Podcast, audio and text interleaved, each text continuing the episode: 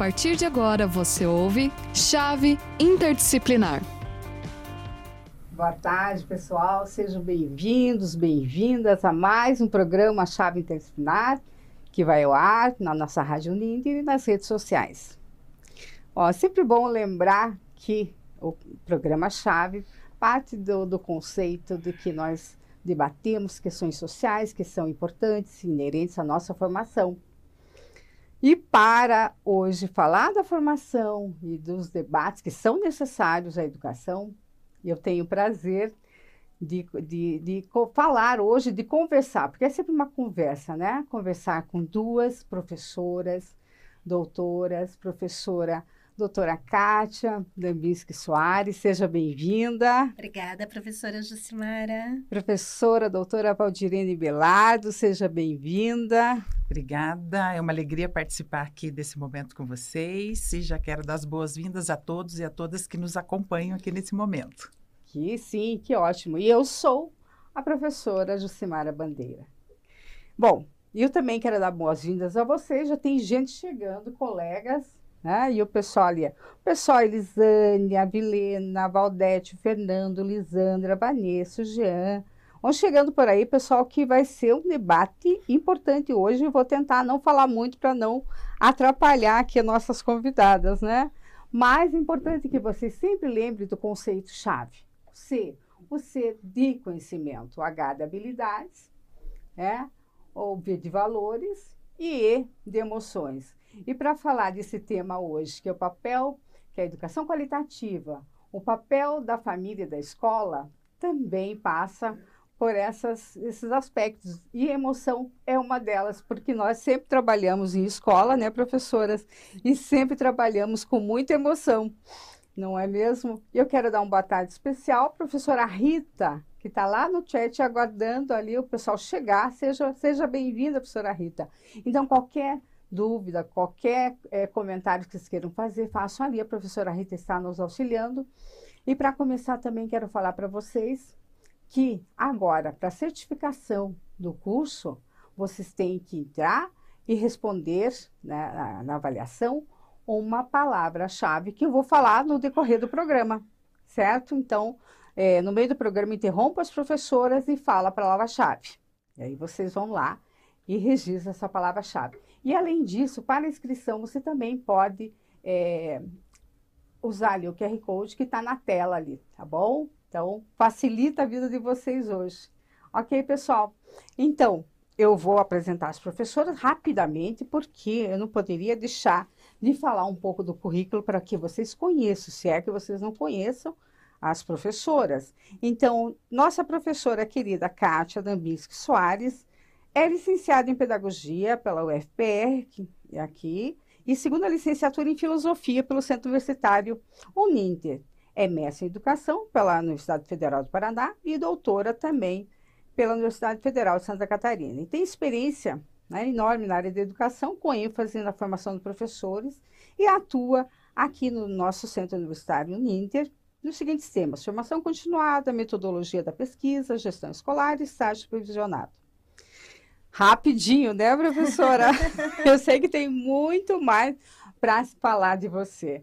Professora Valdirene Belardo, porque eu não sei falar seu sobrenome aqui agora, mas ah, também possui graduação em Pedagogia pela Universidade Federal do Paraná, especialização em Organização do Trabalho Pedagógico, tem mestrado também na UFPR, doutorado em Políticas Educacionais também pela UFPR, e atua aqui, é, atuou já na formação de professores, né? É, e também atua aqui nas políticas educacionais, a, além de várias de legislação, atuando também nos temas de gestão escolar, estágio, e é pedagoga também da rede, as duas professoras também pedagogas, né, da rede pública. Ok? Então, acho que dada essa apresentação breve aqui, porque elas também têm muito mais a dizer, né? E a gente vai ficar por aqui um pouquinho. E eu vou. Posso começar então com a professora Valdirene. Professora Valdirene, essas relações que a gente estabelece, né? família e escola, elas foram mudando ao decorrer do, né, do, do, século XX, começo do século XXI.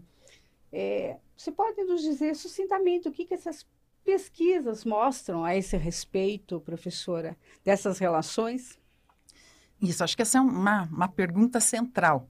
É, nós, é, a temática é uma temática super importante, é quando nós pensamos aí no processo de escolarização, de educação no sentido mais amplo, entender como é que se dão essas relações entre família e escola. E acho que o primeiro elemento que nós precisamos romper é de uma relação mais monolítica ou homogênea. É, como a professora é, destacou ali na questão, né, a professora Jucimara na pergunta que fez, nós vamos ter mudanças ao longo do tempo, essas mudanças vão apresentar tendências, mas isso não significa que essa tendência é homogênea. Então, esse é o primeiro pressuposto. As famílias são diversas, é, a heterogeneidade em cada momento também esteve presente, mas nós temos algumas tendências nessa metamorfose da relação entre a família e a escola. E quando nós pensamos nas pesquisas, principalmente aquelas que partem da sociologia da educação, que vão olhar para essa relação família, é, escola, acho que nós temos algumas grandes tendências que nos ajudam a entender um pouco como foi se construindo e, se, e modificando-se né, essa, essa relação entre a família e a escola. Quando nós pensamos no caso específico do Brasil, acho que dá para pegar ali metade do século XX, porque é quando você começa a ter um pouquinho mais a inserção dessa população na escola. Né? Quando a gente pega o início do século XX, é, percentual de alunos que frequentavam a escola era baixíssimo, né? Bem no início vai ter ali mais de 75% da população é, analfabeta, sem acesso nenhum à escola. Mas ali na metade do século XX, nós vamos tendo algumas mudanças, principalmente pelo processo ali de industrialização, e a teoria do capital humano está muito forte. Né? É, há uma relação de que a escola ela passa a ser o espaço que vai garantir alguma mobilidade social, inserção no mercado de trabalho, e isso começa a construir uma relação diferenciada entre as famílias, a comunidade e a escola, ainda que desloque para o campo individual algo que faz parte de um processo social, de uma inserção social. É, e é ali que aparece a, a, tendência tecnicista. Então, é interessante a gente ir fazendo essas relações. E então nós vamos ter um processo que nós chamamos, a teoria, né, as pesquisas chamam de aproximação, porque a, nessas grandes tendências nós vamos ter primeiro um processo de aproximação da família com a escola. A partir desse processo de aproximação, nós vamos ter um processo de individualização nessa relação família-escola. É, e por último, que é o que nós temos agora muito forte, um processo de redefinição de papéis. Então, esses três elementos é que vão marcar, ao longo dessa trajetória do século XX, início do século XXI, a relação entre família e escola. E para encerrar a tua pergunta, porque não tem como a gente. A vontade é fazer um histórico imenso, né? Mas a gente passa da teoria do capital humano. O relatório Coleman, ali em 1960, mostra que a origem social passa a ter um impacto muito grande no desempenho no sucesso escolar, e isso muda a relação entre família e escola. Depois, na década de 70, vamos ter o Bourdieu, com a ideia da reprodução. Então, as famílias que passam a ter um capital cultural e econômico para transmitir aos seus filhos são as que terão um desempenho mais significativo na escola. Mas, por fim, é, é, só para responder, concluir essa pergunta, nós vamos ter no final do século XX, início do século XXI, um outro movimento que é buscar aí uma caixa preta no interior dessas famílias para desvendar o que a Fátima Félix aqui do Brasil é, usou, né, cunhou, é, de famílias educógenas. E aí um outro movimento da família com a escola. Já chegamos lá nesse conceito que a professora traz, que é importante, é, e aí você traz aspectos que são fundamentais para nós, enquanto educadores, e para nossos estudantes. E o pessoal está chegando aqui, dando boa tarde, sejam bem-vindas aqui. Gente de todo cantinho. Então, sejam muito bem-vindos. Ali já está o link da inscrição também. Não deixem de fazer. E aí eu passo, então, agora para a professora Kátia E a gente falando dessa relação, a professora trouxe essas pesquisas, esse avanço, esses retrocessos que a gente pode falar também, mas é, a gente sabe enquanto professores, enquanto pedagogo, essa participação da família na escola é complexa, né, professora? Nossa, muito. Muito. E para você, como é que pode ser considerado, então, uma medida de melhoria do ensino dessas relações? A professora já começou ali a desenhar essa história. Né? Nesse sentido, então, qual o papel da escola é, para estimular a participação de, de, dessa família e que, de que tipo de participação se trata? Sim, né? Então, sim. a gente às vezes diz assim, olha, a família não participa da escola, mas então quero que você nos diga que tipo sim. de participação a família pode ter. Certo. Então, boa tarde a todos, a todas, professora Jacimara, professora Valdirene, muito bom estar aqui com vocês para conversar né, sobre esse tema tão importante, essa relação entre família e escola na perspectiva da qualidade do ensino, no, da qualidade da educação.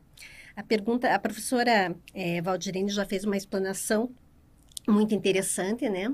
É, trazendo aí aspectos históricos de que a família não é algo, né, é, eterno, mas vai se transformando ao longo do tempo da mesma maneira que a escola. Então essas relações são relações constituídas histórica e social e culturalmente. E aí a professora Jucimara é, coloca esta questão da participação, como estimular essa participação das famílias na escola para que se contribua de fato com a qualidade de ensino. Eu trouxe aqui, eu vou basear minha fala, né? E eu acho que como o nosso tempo é curto, é pequeno, então fica a ideia de vocês irem além, né?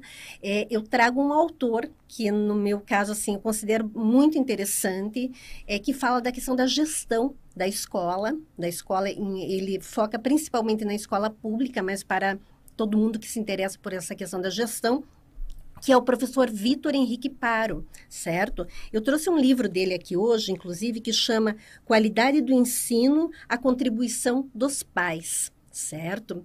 Esse livro do professor Vitor Henrique Paro, ele traz uma pesquisa feita com escola, né, com é, os funcionários e com as famílias dessas escolas a respeito dessa relação família-escola. E ele discute bem isso, professora Jucimara, discute essa questão da participação, como é que deve se dar essa participação, porque não é qualquer participação. Muitos têm a ideia de chamar os pais, chamar a família à escola é, para executar né, para participar no sentido de é, estar presente apenas. Mas estar presente é muito mais do que é, fazer parte dessa escola no sentido de apenas seguir o que a própria escola, o que os próprios profissionais da educação colocam como necessário.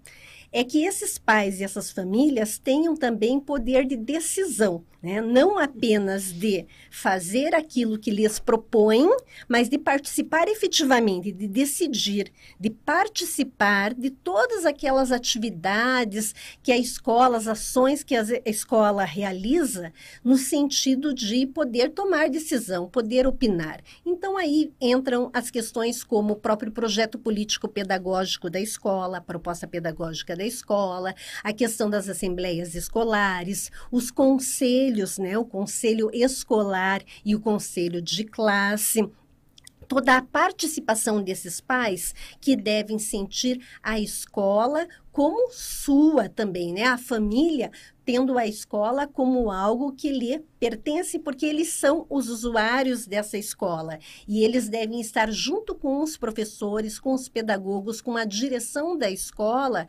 ajudando a colocar qual é o rumo, aquilo que vai ser seguido. Muitas vezes, né, vocês todos devem ter experiências é, nesse sentido com as famílias de vocês, ou do outro lado, como professores, pedagogos, pesquisadores, alguém que está na escola. A escola muitas vezes chama apenas para é, cobrar, para chamar atenção, para reclamar. E o pai né? principalmente daquelas famílias que são é, economicamente mais precarizadas, culturalmente mais precarizadas, muitas vezes eles se sentem num patamar, às vezes, desigual em relação à escola e acham que não tem né, voz, que não tem vez, é, apenas vão ali para receber aquilo que está sendo lhe indicado. A ideia aqui que o professor Vitor Henrique para traz é ao contrário disso, é que esse pai seja chamado ali para tomar a decisão junto, né? Como é que a escola deve proceder em relação a inúmeras atividades que vão ser feitas, né? Mas assim, a gente vai além, né? E não para mais de falar, então tem que cuidar com o tempo, professora Jucimar. Você fala dessa participação aqui. e eu lembro que é uma da, das dúvidas e das reclamações sempre de professores de que forma esse pai participa. Uhum. E às vezes fica aquém, né? Da, da, do desejado mesmo Sim. dessa participação. Uhum. E como a gente fala, como melhorar essa qualidade uhum. do ensino, que a gente está falando hoje dessa educação qualitativa e essas relações que se estabelecem entre família e escola. E a professora Val, professora Val, olha, na é, professora Val, né? né? há muito tempo trabalhando juntas, né?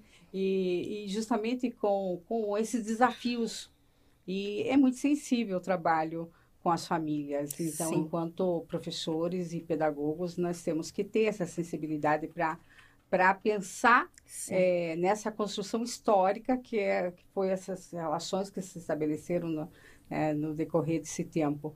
Então, acho que podemos retomar algum, a, a, questão que se falou dessa educação educógena, né, professora? Ah, dessas famílias educógenas. Essa, essa é. família é. É, você pode nos falar desse conceito? Né? Esse é um conceito que... interessante. Claro que aqui, como a professora Kátia falou, nós lançamos algumas ideias para que vocês possam, né, pois aprofundar tudo.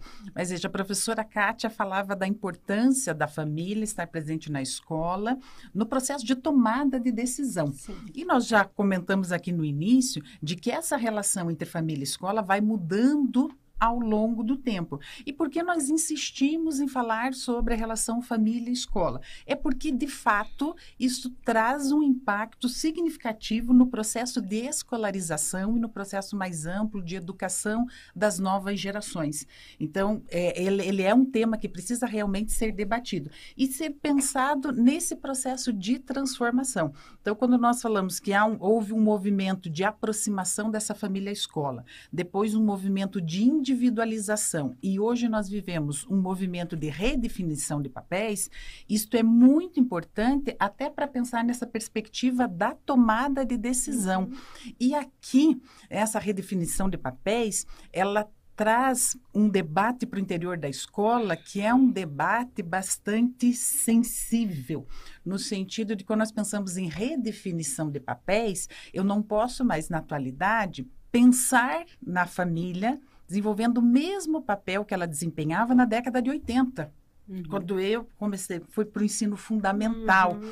E então nós temos que, temos que tomar cuidado com algum senso comum que muitas vezes é difundido de que a escola não educa. A escola ensina e a família educa. Dissociam esses dois conceitos de escolarização e educação. Sempre. Vejam, se há isso, e se há uma redefinição de papéis hoje, uhum.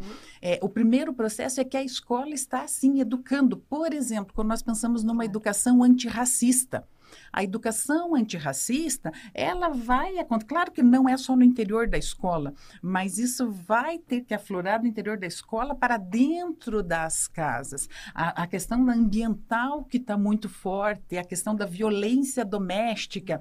Então, esse é um processo educativo uhum. que não vai vir do interior das escolas para casa. Então, nós temos, de fato, uma redefinição de papéis. E por isso o PPP é tão importante quando traz essa dimensão teleológica ideológica no sentido da formação humana e da educação. Então, o que eu quero dizer é que não dá mais para fazer aquela separação né, que nós fazíamos entre escolarização e educação. E nesse sentido entra a questão das famílias educógenas, que seriam aquelas famílias, e daí me controle com o tempo, tá? me fala assim que eu já paro.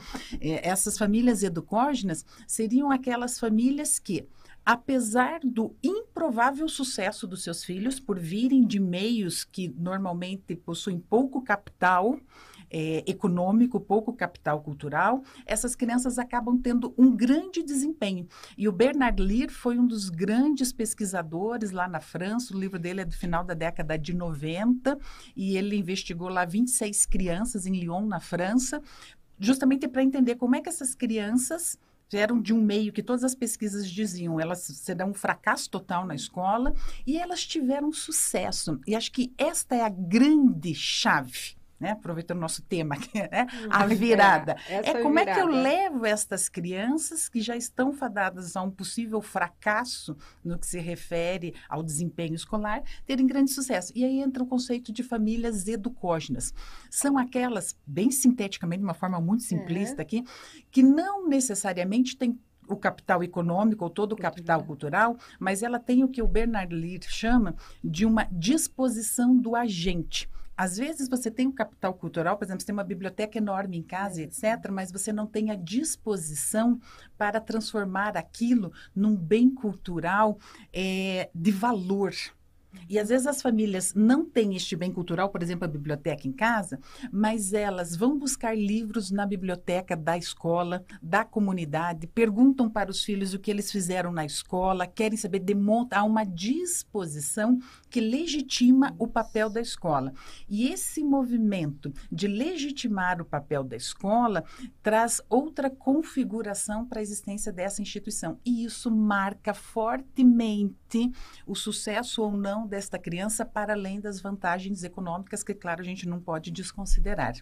Então, é, esse é um conceito bem importante. É, aqui ele foi muito sintético, né? Mas ele é um conceito importante. Mas a gente pode pensar nessa relação. Olha, uhum. a gente fala, você falou e essa abordagem excelente, esse conceito novo que nós precisamos, essas abordagens. Mas a nossa palavra-chave vem também em decorrência dessa tua fala, que é Diálogo, pessoal. Uhum. A nossa palavra-chave é diálogo. Marcaram? Então vamos lá. Professora Kátia, nessa mesma perspectiva uhum. aí de, né, de, de, debate, quando a professora começou a falar desse tipo né, de, de, de família, que família, que, que expectativa que elas têm em relação à escola, né? Esse em relação ao papel da escola. Como é que ela educa? A professora já falou nessa questão de educar para o trabalho, para Sim. ter emprego, para ser alguém na vida. Sim. Essas são a, as uhum. falas comumente né, que, que nós ouvimos. Qual é, de fato, a função da escola? Uhum. E quais os limites, então, dessa educação escolar? Sim, olha, é, partindo da fala da professora Valdirene, a questão, né, ela colocou esse conceito de que essas crianças que acabam conseguindo sucesso na escola, mesmo que as suas famílias não tenham um capital cultural, um capital econômico, é, mas tem algo que as diferencia, e essa diferença, aí que a pesquisa mostra, está no fato de que, de alguma maneira, essas famílias incentivam as crianças a estudar a buscar o saber, a buscar o conhecimento. Isso tem relação aí com a questão da real função da escola, né? A escola, ela tem o papel de socialização do conhecimento, é, do, do, conhecimento sistematizado, do conhecimento científico e descobrir, né, descobrir né, que a escola pode ser fonte para esse acesso, né, acessar essa caixinha mágica, né, é, é, é algo muito importante. Só que isso só vai ser possível realmente na medida em que a escola se abra, ligando agora com o que a professora Jucimara falou também, se abra ao diálogo com essas famílias, né, do, no sentido de que é uma via de mão dupla, né? Não está tudo apenas no campo da escola, nem tudo apenas no campo da família. Nós precisamos que essas duas instituições, né, que elas se comuniquem, que elas dialoguem, que elas né? troquem, que elas conversem, que elas abram espaço umas para as outras. E nesse sentido, eu volto aqui no autor, no professor Vitor Paro, né, que ele fala muito que é, a criança, o jovem, adolescente, para aprender, ele tem que querer aprender. Né? Então, a motivação é um fator central. E agora, para que alguém seja motivado à aprendizagem, ele precisa ser incentivado. E era isso que a professora Valdirene dizia, de certa maneira, que essas famílias, elas percebem a importância da busca disso, indo à biblioteca, acessando aos livros, acessando né, que ir à escola é importante. Só que nem sempre, nem sempre isso está dado, né? Isso não é natural, isso é construído. Então, a escola, né, tendo ali os seus professores estudados, sendo formados, graduados, licenciados, eles têm esse papel e deveriam ter esse compromisso, essa competência, esse comprometimento em abrir esse espaço de diálogo. Né? Não Olha. vamos querer que, as, que, que os pais, que as mães, que, é, mas que é, muitas vezes eles buscam, eles buscam também, com certeza, mas sendo pessoas que estudaram, né, que estão ali, os profissionais desta escola são os responsáveis por abrir esses espaços. De nada adianta eu construir um projeto político-pedagógico, PPP, né, e fazer ele apenas no interior dessa escola sem que você consiga que as pessoas que utilizam essa escola, que são esses alunos, essas famílias, tenham ciência do que está sendo discutido e construam junto. E defendam junto qual é a metodologia de trabalho, como é a avaliação dessa escola, as práticas pedagógicas, as metodologias, tudo aquilo que a escola trabalha, porque aí nós vamos ter uma é, relação de é, soma, né? de soma, de estarem juntos trabalhando. Então, nesse, o diálogo, ele é essencial, mas eu preciso abrir portas para que esse diálogo aconteça. Verdade, né? professora. Na verdade, uhum. o Paro também fala dessa questão, eu tenho que ensinar essa participação. Uhum. Se forma é, esse Sim. pai, essa família, esse pai, uhum. essa mãe, o responsável Isso. vai é, participar da escola.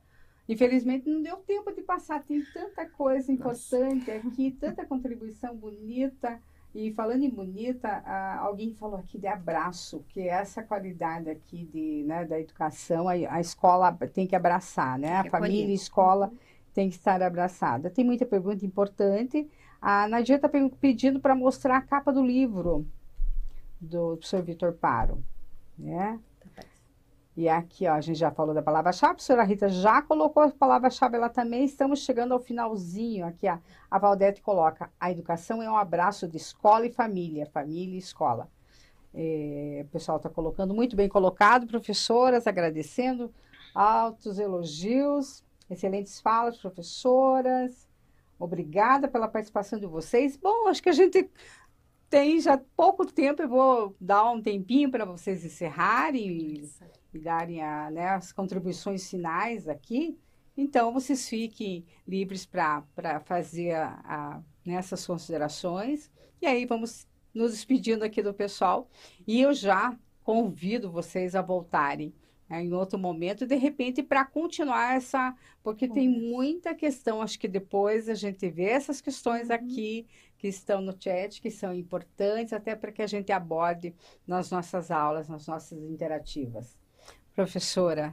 Eu acho que para encerrar, né, é, o nosso maior desafio, quando pensamos assim, nós, do, né, do campo, da área da educação, é pegando a, o conceito de famílias educógenas, que conseguem com que seus filhos tenham um desempenho escolar para além daquilo que seria esperado, pelo menos pelas pesquisas. Então, a partir disso, o que, que é interessante? É o que, qual é o movimento que a escola pode fazer para construir essa uhum. disposição nas demais famílias, uma vez que isso não é natural, uhum. né? Isso não é algo dado, é algo construído, que é justamente o que a professora Kátia colocou. Então, o nosso grande desafio é como é que nós transformamos a escola num bem cultural valioso porque é esta predisposição, é quando de fato aquilo é valioso, que aí nós vamos ter escola e família juntos brigando por esta educação de qualidade para todos, sem exceção, Sim. a despeito de outras barreiras que estejam para além dos muros da escola. É, então, esse é o nosso maior desafio. E o diálogo, desculpa, é uma palavra repetitiva, mas que a gente precisa materializá-la. Isso. O diálogo é sempre o caminho. Né? A escola tem que estar de portas abertas até para o ouvir aquilo que às vezes não é o adequado, não é o que acontece, mas para entender como aquelas famílias pensam e de que forma, quais são os, as estratégias, os mecanismos para que a gente avance com todos, sem deixar ninguém para trás. É muito bom, isso é importante. Então, Professora Kátia. É, para também deixar uma às vezes as pessoas não tem receita, né? Na verdade, não tem receita, mas existem algumas estratégias, algumas ações que podem ser possíveis. E aí, partindo inclusive do livro que eu mostrei para vocês, o professor Vitor Paro é, conta ali a experiência de uma escola em relação a criar grupo de pais. Ah, grupos de estudos com uhum. pais, tem pessoas eh, no Brasil que chamam isso de escola de pais, dê o nome que você quiser dar, mas é, que essa escola se preocupe em escutar os pais, que é isso que a professora Valdirene falou também, é, no sentido de estar aberto ao diálogo, aberto à escuta e também ao estudo, à discussão de temas atuais, de coisas, porque às vezes eu cobro das famílias. Eu cobro das famílias, mas eu não escuto, né, qual é a verdadeira, né, a, como que essas famílias de fato é, vivem, quais são seus problemas, eu não sei onde que eles moram, eu não conheço as realidades. Então não é possível apenas cobrar, eu tenho que escutar e eu preciso também estudar junto, conhecer, é, discutir, debater, para que essa aproximação se crie. Né? Aí nós vamos conseguir, de fato, trabalhar com uma união entre essa família e essa escola. Muito bem, professoras. É, como nós falamos no início, é um tema sensível, porque nós temos diversos tipos de família hoje constituídos. É, tem até alguns autores que apontam é, né, a, a, esse número de, de famílias Sim. que são constituídas hoje, né? Que passa de 100 tipos de família. Então, que Sim. família é essa? Sim. Conhecer, como a professora Kátia, conhecer essa família. E a gente reclama enquanto professor, Sim. enquanto educador, dessa participação da família. Mas a, a, aqui até tinham colocado dessa questão quem é indissociável, educação, quem é que educa, uhum. quem é que uhum. ensina. Sim. Então, acho que são reflexões importantes que foram colocadas hoje. O pessoal está agradecendo a, os que estão aqui conosco ao vivo e depois outros que virão ver nossa aula para fazer a, a, né, a ter a certificação, esperar a palavra-chave. Nós falamos dessa palavra-chave o tempo todo hoje, né? E eu vou falar novamente agora no finalzinho, a nossa palavra-chave de hoje é diálogo, tá? Então, é, eu só tenho que agradecer, professoras, por esse momento que é curto, mas tem um grande significado para nós, enquanto formadores de professores, enquanto é, pessoas. Falar sobre família, falar sobre a escola é a nossa vida. Eu costumo dizer que a escola é minha vida, então essas relações que a gente estabelece com a família é fundamental para que tenhamos uma educação qualitativa. Eu agradeço então vocês que participaram conosco e até a próxima.